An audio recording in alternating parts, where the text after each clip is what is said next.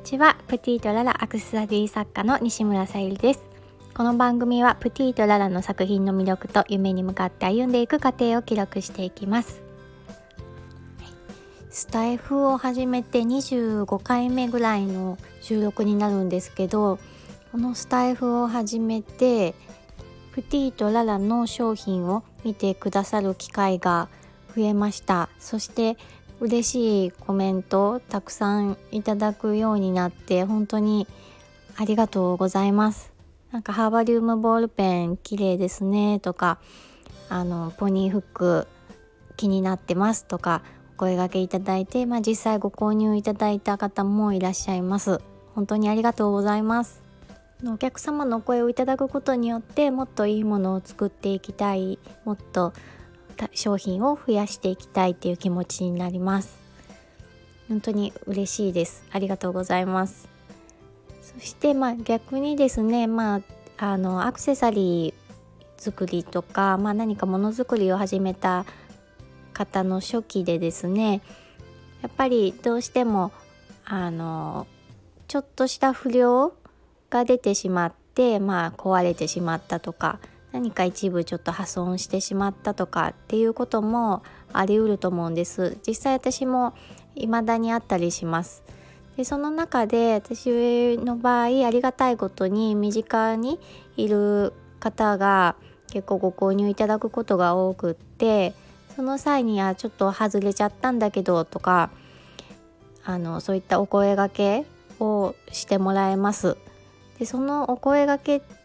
をしてもらえることって本当にありがたいことでもしあの、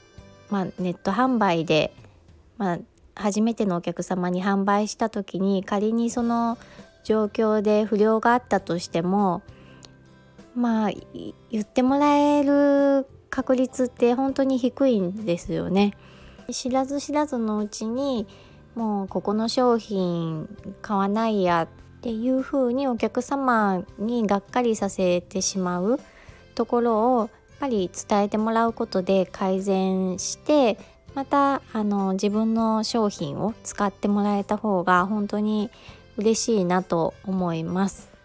でもしそういう不具合があったとしてお客様に